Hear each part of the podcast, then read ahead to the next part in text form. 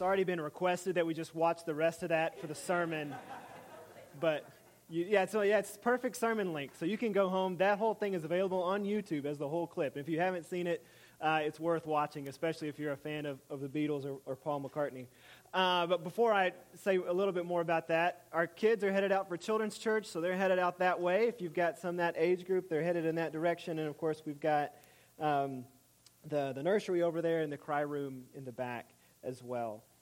Um, so, what a surreal moment for, for James Corden in that clip, right? To, to have this memory of your grandfather playing you that song and saying, I want you to hear the, the, the best song that, that's been written. And then you have this moment years later where you're, you're in the car with Paul McCartney singing that song. Uh, it had to just be incredibly surreal. Uh, and, and I love the story behind that song that in this time of, and he says, it kind of as you heard in that, that video, that the song came from this time of trouble that he was literally going through in his life. Um, and he has this dream where his mom, whose name was Mary, comes to him and just says, Paul, let it, let it be. Let it be. Uh, and so later on in the sermon, we're going to hear uh, a similar sentiment from Jesus, um, where Jesus uh, actually quotes Paul McCartney um, in advance. Says John, John, just let it let it be. That's coming later. We'll come back to that though.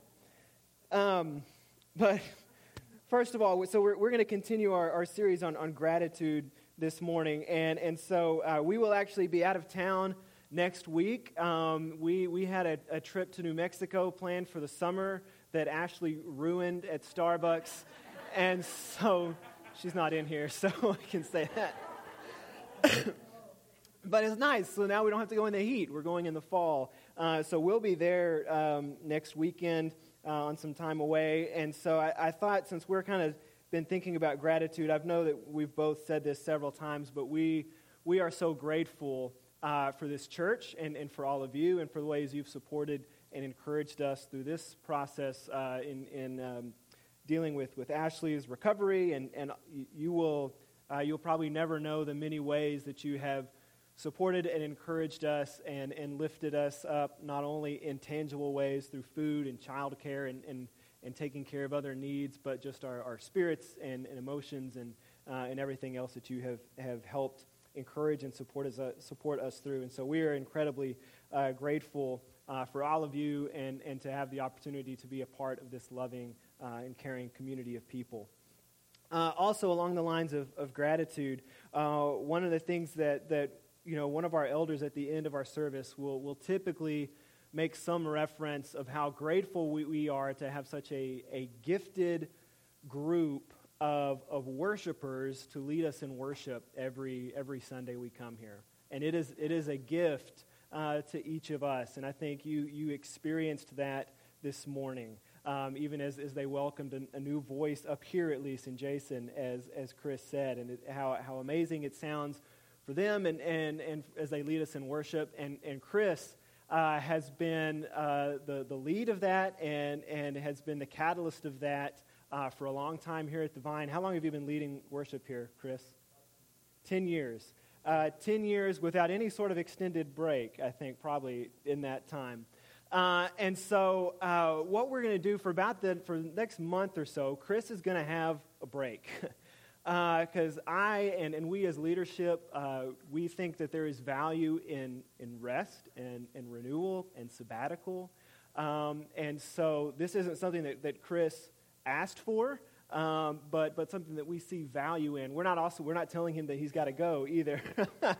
this is this is value in rest and and renewal uh, and sabbatical. And so for the next four weeks, uh, Jim uh, is going to be leading us in worship as Chris kind of has some some time to take a break. Um, but but I am, am, certainly grateful for the work that Chris puts into it, for the work that all of our, our, our worship team puts into leading us in worship uh, because it takes not only musical ability and talent and giftedness, um, but it takes a lot to lead a group of people in worship every week.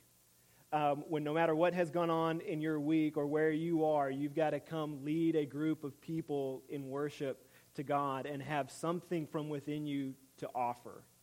Uh, that takes a lot, and to do that over an extended period of time. And so, Chris, I'm grateful for you and your spirit in that. And so, Chris, if you'll come up here real quick, we just want to recognize you and, and, and thank you for what you do. We appreciate you. I'll dress that for you. Yeah. So, Chris. it looks like getaway day for Chris. He's in a t-shirt. He's just like, I'm going to be off the next four weeks. Actually, it was really hot in here this morning, and so Chris, Chris got down to the, to the t-shirt. So we're supporting Miller's Barbecue this morning, and just uh, all that. Okay. Uh, let me uh, let me pray for us, and then we'll get into to our sermon for today. Father in heaven, we do thank you for the ways that you work within us, uh, that you provide for us, that you care for us, that you surround us with, with community and love. Uh, we thank you for the opportunity to come here today and to pour out our hearts uh, and our voices to you in worship. Uh, God, would you uh, help us to see all the ways that you are working within our lives? Um, and, and may that lead to a sense of gratitude within us that pulls us closer to you. We pray all this in Jesus' name. Amen. All right, so we're going to be in Luke 17 this morning. Luke 17. As I said, I'll be gone next week, and so I typically, um, for at least all the years that I have been preaching, which is like four now, all of four. Uh, I've done this text uh, the Sunday before Thanksgiving every year because for me it is uh, a good annual reminder of how easy it is to forget to say thank you. Um, it is, it's just, it's easy for us to do. Um, if you take the stats from this story, 90% of people don't do it very well. and I think maybe we could say 90% of the time, we just, we don't think about it. Maybe we think about it in the big things, or, or maybe we, we do in moments, but how often do we, do we forget to say thank you or simply not take the time to do it?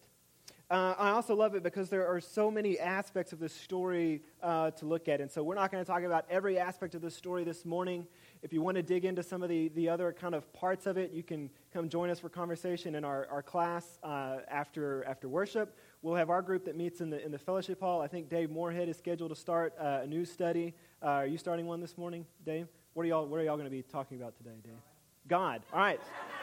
There you go. So we have cohesiveness across our classes. That's good. So Dave's going to be talking about God. We'll be talking about this story, and you can, you can pick which one of those you want to go to. Um, so you can come to that class, or you can just come back next year before Thanksgiving, and we'll talk about a different aspect of this story. Uh, but I think, it's, I think it's a great story. So, Luke 17, picking up in verse 11. Uh, it says, On his way to Jerusalem, Jesus traveled along the border between Samaria and Galilee. As he was going into a village, ten men who had leprosy met him. They stood at a distance and called out in a loud voice, Jesus, Master, have pity on us. When he saw them, he said, Go show yourselves to the priests. And as they went, they were cleansed. One of them, when he saw he was healed, came back, praising God in a loud voice. He threw himself at Jesus' feet and thanked him. And he was a Samaritan. Jesus asked, Were not all ten cleansed? Where are the other nine? Was no one found to return and give praise to God except this foreigner? Then he said to him, Rise and go. Your faith has made you well. So, at the beginning of this story, there are 10 lepers who see Jesus. And they call out to him in a loud voice, but they have to, to cry out from a distance because they are unclean.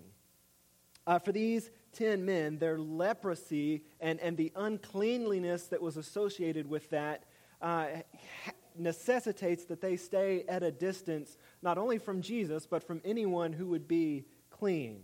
Uh, as a leper, you had to live isolated from, from the life that you had before leprosy. And you even had to call out, unclean, unclean, if anyone approached you. And so you can imagine the effect that this might have on your psyche, right? If this is now how you are defined. You are defined now solely as someone who is unclean and unable to be in the presence of anyone who is clean. And so they cry out to God, they, they call out to Jesus in a loud voice, but they have to do so from a distance. Later, after all of them are healed, we are told that one of the men saw that he was healed. Uh, and I think there's an important distinction there that all ten are cleansed, but we are told, uh, we are only told at least, that one of them saw that he was healed, and when he saw he was healed, he returned. The question about God's activity in our lives is not a question of is he or is he not active? Is he or is he or not at work in my life, active in my life, present in my life? The question that we must ask is do I see the ways in which God is working in my life? Do I recognize, am I aware, do I acknowledge God's work within me? Um, this is why Jesus says things like, Do you have eyes but fail to see, and ears but fail to hear. Or whoever has ears to hear, let them hear. Uh, of course, he's not asking a question about our literal eyes and ears, right? But this idea that, that some people are going to have the wisdom, the discernment uh, to see and hear the activity of God. Not everyone, though, has ears to hear and eyes to see but one former leper in this story saw that he was healed. And so, upon seeing this, he not only recognizes the work of God in his life, but he also acknowledges that, that because of this recognition, there is an immediate need to go back to Jesus and, th- and say thank you. Uh, everything else in that moment is going to have to, to wait and be put on pause so that he can go back and thank Jesus for what he has done. And again, you can imagine that means putting on Paul's some important stuff for someone who has been isolated for community, who is now clean. Uh, there's a lot of thoughts going through your head about all the stuff you want to get back to, but this guy says, No, before I go and keep on that path, I need to go back to Jesus and say, Thank you. And so immediately, he returns to Jesus, praising him in a loud voice. Uh, it's the same designation that's given to the group of the ten lepers earlier. Earlier, we have this group of ten who are calling out in a loud voice. And now we have this one Samaritan who returns crying out in a loud voice. Uh, earlier in the story, the volume of his voice was necessary because of the distance that he had to keep between himself and Jesus because of his uncleanliness. But now the volume of his voice is necessary because it expresses his jubilation and gratitude and joy. And the only thing he can do is come back and cry out in a loud voice, Thank you, Jesus. And so he returns crying out in this loud voice and he throws himself at Jesus' feet. So we find in this story a group and then an individual from that group approaching Jesus. Uh, the group of 10 at the beginning stands at a distance, but the one who saw his healing, this Samaritan as it were, doesn't remain at a distance. Instead, he comes and he throws himself at Jesus' feet. Uh, and again, I, I, think it's, it's worth noting that there isn't a difference in the volume of their calling out to Jesus. Uh, both of them are calling out to Jesus. If you were just hearing their calling out to Jesus, it may sound the same. Both cry out in a loud voice. But while Jesus confirms in his rhetorical question uh, back to the group that all ten were cleansed, he bestows an additional blessing on the one who came back proclaiming in a loud voice, but also falling at Jesus' feet. To this man, he says, Your faith has made you well. It's a different word. To, for the rest of them, he says, We're not all ten cleansed. But then for this guy, he says, Your faith has made you well. Uh, and so I want us to imagine something this morning. Uh, because we, we are gathered here today, um, and part of our purpose in gathering here is to literally call out to God, right? We, we lift our voices to God in, in song. Um, you may have been calling out in a loud voice.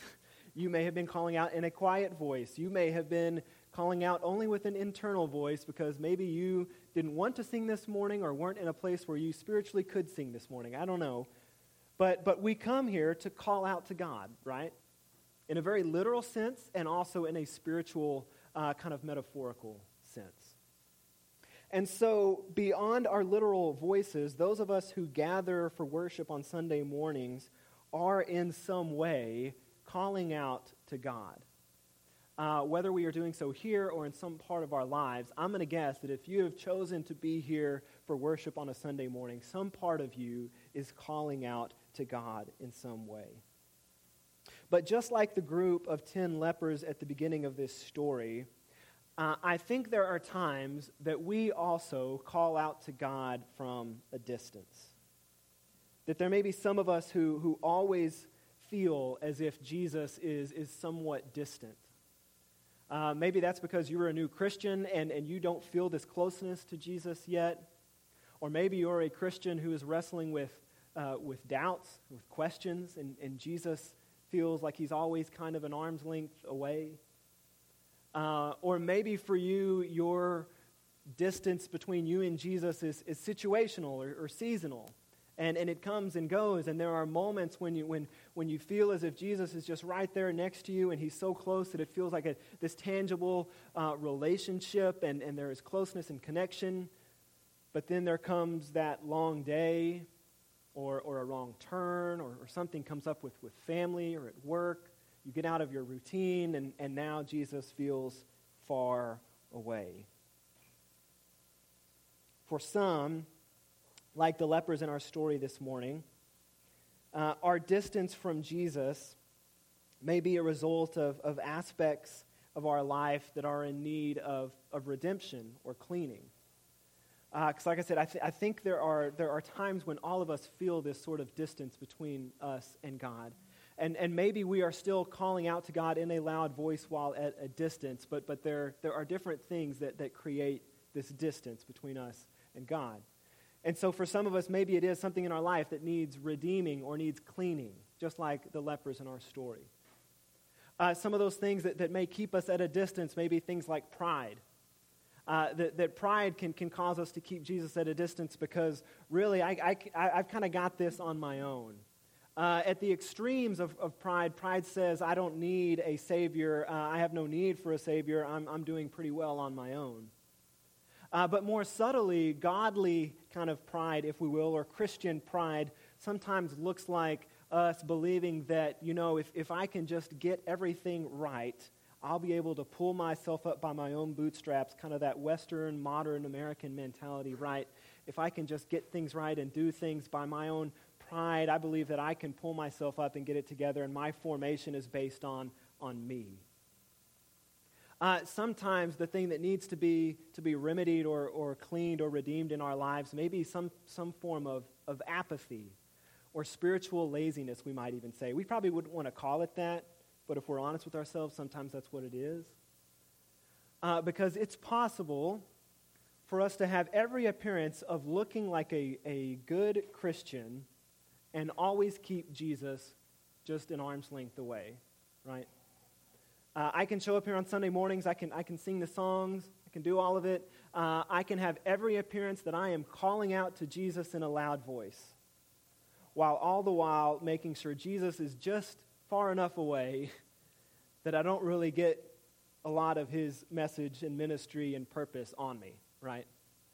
Uh, Jesus, I'm going to call it to you in a loud voice, but, but I don't really want to look at certain aspects of my life. there are certain things I want to hold on to. There are certain parts of me that I want to leave unexamined. Uh, that life that Jesus calls me to in his gospel sounds hard and difficult and time consuming. Uh, and so, you know, kind of as the, the student who asked the teacher on the test, what do I have to know to, to pass? Jesus, what's the, what's, what do I have to do to, to get enough of you to get into heaven, but can still keep it a little bit of a distance to where it really doesn't cost me much? Right? Uh, that can look like spiritual laziness or apathy, and it's something that needs to be redeemed or cleaned up in our lives. Uh, or for, for, some, it is simply unexamined sin.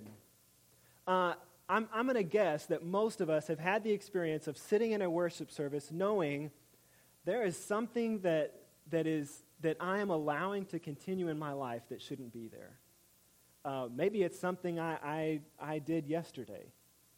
Maybe it's an ongoing issue or internal uh, kind of uh, greed or pride or, or anger that, that comes out in unhealthy ways. Maybe it's a habit that I can't kick. Maybe it's something that I keep falling back into, and I know it's there, but I haven't been able to get rid of it, and it keeps Jesus then at a distance. I can come here and I can call out to God in a loud voice, and I can look to the rest of you like everything is fine.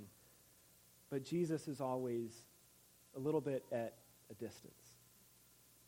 Uh, so there are certain aspects that may need to be redeemed or cleaned up that are in need of Jesus' healing work and power in order for us to be drawn closer to Jesus. On the other hand, sometimes it is our perceived uncleanliness that keeps us at a distance. That we may feel or act or behave as though we are unclean and only bring, uh, and bring ourselves to call out from a distance as a result of that. Uh, so perhaps our perceived uncleanliness is, is connected to shame related to past behavior, or some envisioned weakness that we feel like we have, or, or ineptitude that we feel about ourselves.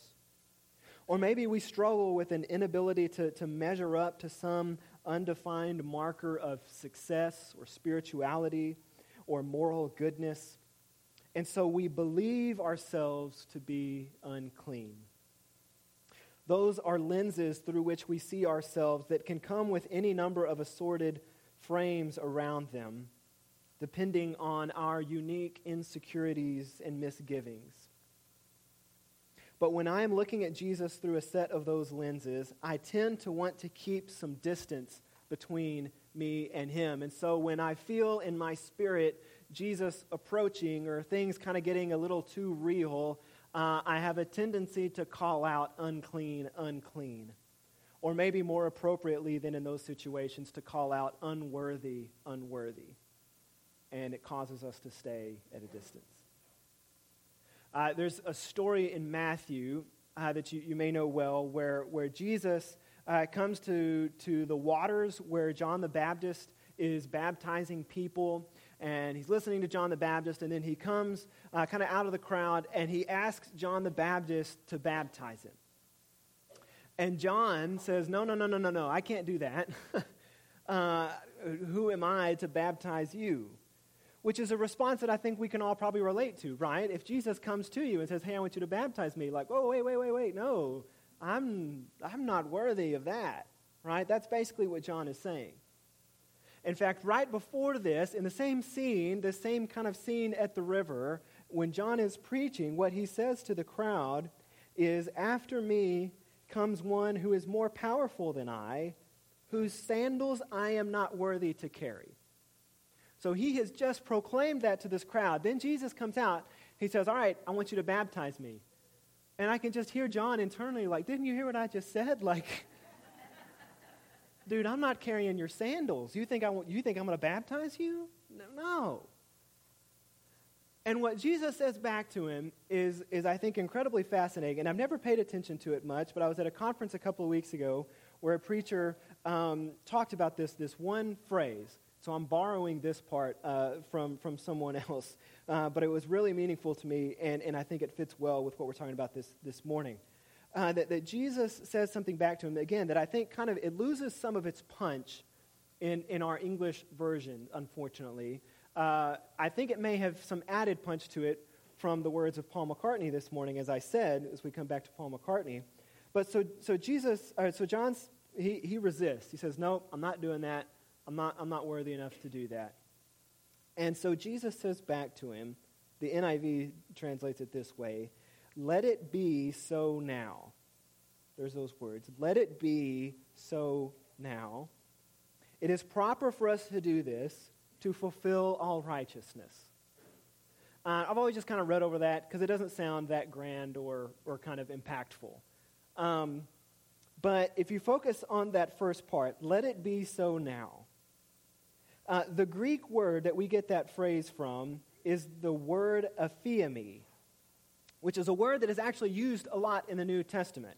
Uh, it's just this is the only time it shows up as that phrase. Usually, when this word is used in the New Testament, it is translated as leave or forgive.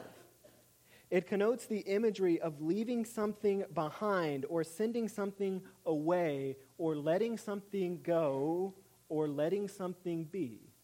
Just let it be. Uh, so Jesus tells John, John, I want you to baptize me.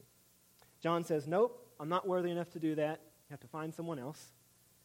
And Jesus says, John, you need to let that go. You need to take that off. You need to let that be. Uh, some of us are wearing around our own perceived unworthiness like a garment. And we need to take it off because all it's doing is keeping Jesus at a distance. Godly humility is not about finding ourselves unworthy of love or purpose or connection to Jesus. Godly humility is about living into our purpose and giftedness from a recognition that the God of creation loves us and has equipped each of us individually and with power for service in his kingdom. And you can call out to God from a distance or from the feet of Jesus. But the relationship that Jesus calls us to is to let all of that other stuff go and come and fall at his feet. In Scripture, leprosy can actually refer to a wide variety of skin diseases. Uh, they just all kind of get lumped into, necessary, uh, into leprosy.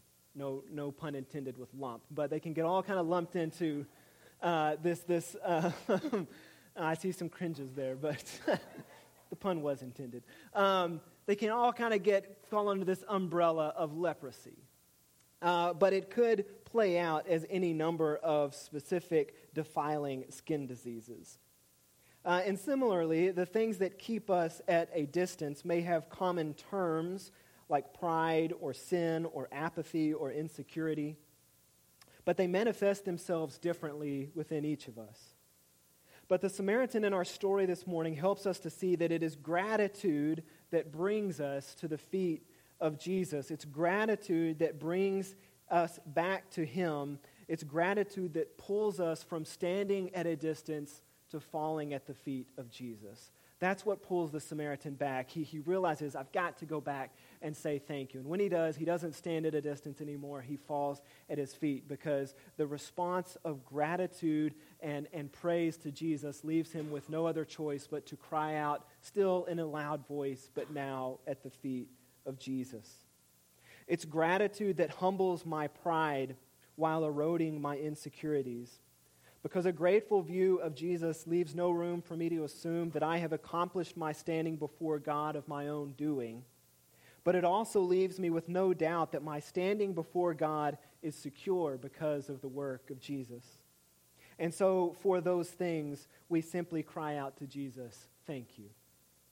It's gratitude that strengthens me enough to deal with my own sin while also empowering me to overcome my apathy because a grateful view of Jesus and what he has done for me calls me to embrace the newness of life in him and this new creation that he has called me to be. And it challenges me to take up my own cross and follow him because it is what I have seen him do for me. And so there's a well known psalm uh, that was actually read last week at the beginning of our, our time of worship last week from Psalm 100. that includes this verse Enter his gates with thanksgiving and his courts with praise. Uh, and I've always kind of read that verse as, as though entering his gates with thanksgiving um, is, is the way is the way I'm supposed to be acting as we enter into the gates, which I think makes sense and is, is probably the main gist of that verse. Uh, but I think you can also read it in a way that, that communicates that thanksgiving is actually the means through which we enter into the presence of God. It is what brings us from a distance to the feet of Jesus. That thanksgiving is not only the mode of operation as we enter his gates, but it is also the method through which we enter. Uh, that, that certainly it is, it is the, the blood and the life of Christ that opens up uh, that opportunity for us, but that we enter into that by recognizing what God has done for us in the person, the ministry, uh, and the message of Jesus. And in gratitude of that, we come through his grace with thanksgiving and fall at his feet. Uh, Eugene Peterson translates that verse in Psalm 100 this way Enter with the password, thank you that thank you is the word through which we come before him and say, I recognize what, you done, what you have done for me. I have seen it. I recognize that, that, that the goodness in my life is not something simply of my own doing and making. I recognize that you are at work within, within me. Um, and I recognize that that demands a response. It demands, uh, it, it, it compels me to live differently in response to what you have done for me. And, and gratitude is what fuels all of that.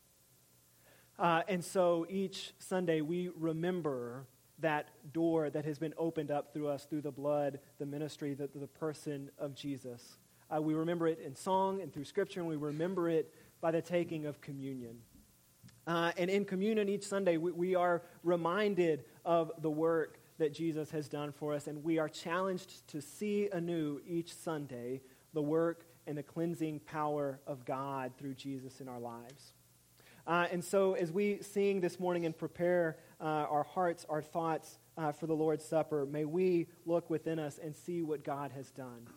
And may we be challenged to think about what that calls for us as a response, whether it is renewed thanksgiving and gratitude, whether it is, is, is taking the next step in our faith, whatever that is, and plunging deeper into Christ. Uh, maybe that is putting Christ on in baptism. Maybe it is uh, doing what is necessary to pull Jesus closer to me. Uh, whatever it may be, uh, would God give us ears to hear and eyes to see as we stand and sing together this morning, and then as we share in communion together. So let's sing.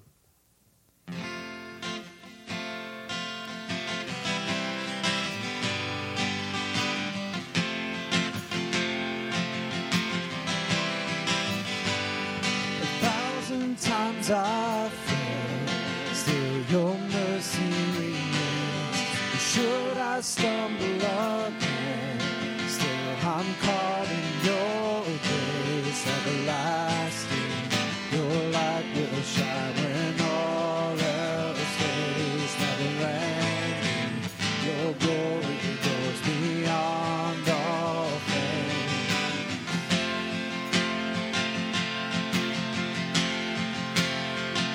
Above all else, still my purpose remains. The art of losing myself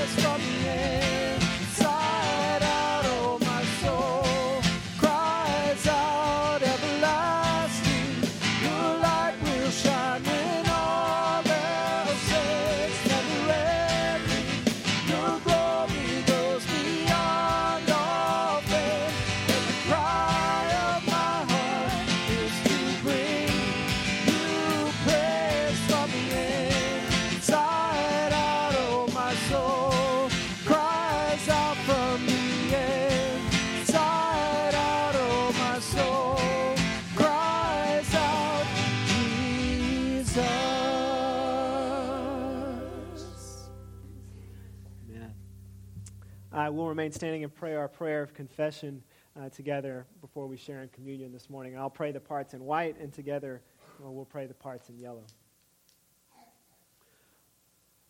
Father, we confess to each other and to you, our Creator, that we fall short of being what we were created to be and what we have committed ourselves to be. Hear us, forgive us, renew our resolve to build the kingdom of Christ. We often seek out the easiest paths, paths of least involvement in places where we might be uncomfortable, or paths of self centeredness. Forgive us, renew our resolve to build the kingdom of righteousness. We confess that we have not loved you with all our heart, with all our soul, with all our mind, and with all our strength. Bring us out of darkness, Lord, and into the light of your love. Hear us, forgive us, renew our resolve to build the kingdom of light. Forgive us for getting so caught up in the world's trappings and its false messages of hope that we lose sight of the hope of the kingdom, which brings healing and peace to a world in turmoil. Hear us, forgive us, renew our resolve to build the kingdom of peace. May we resolve to become more kingdom minded, to be peacemakers here and now. Amen. You may be seated.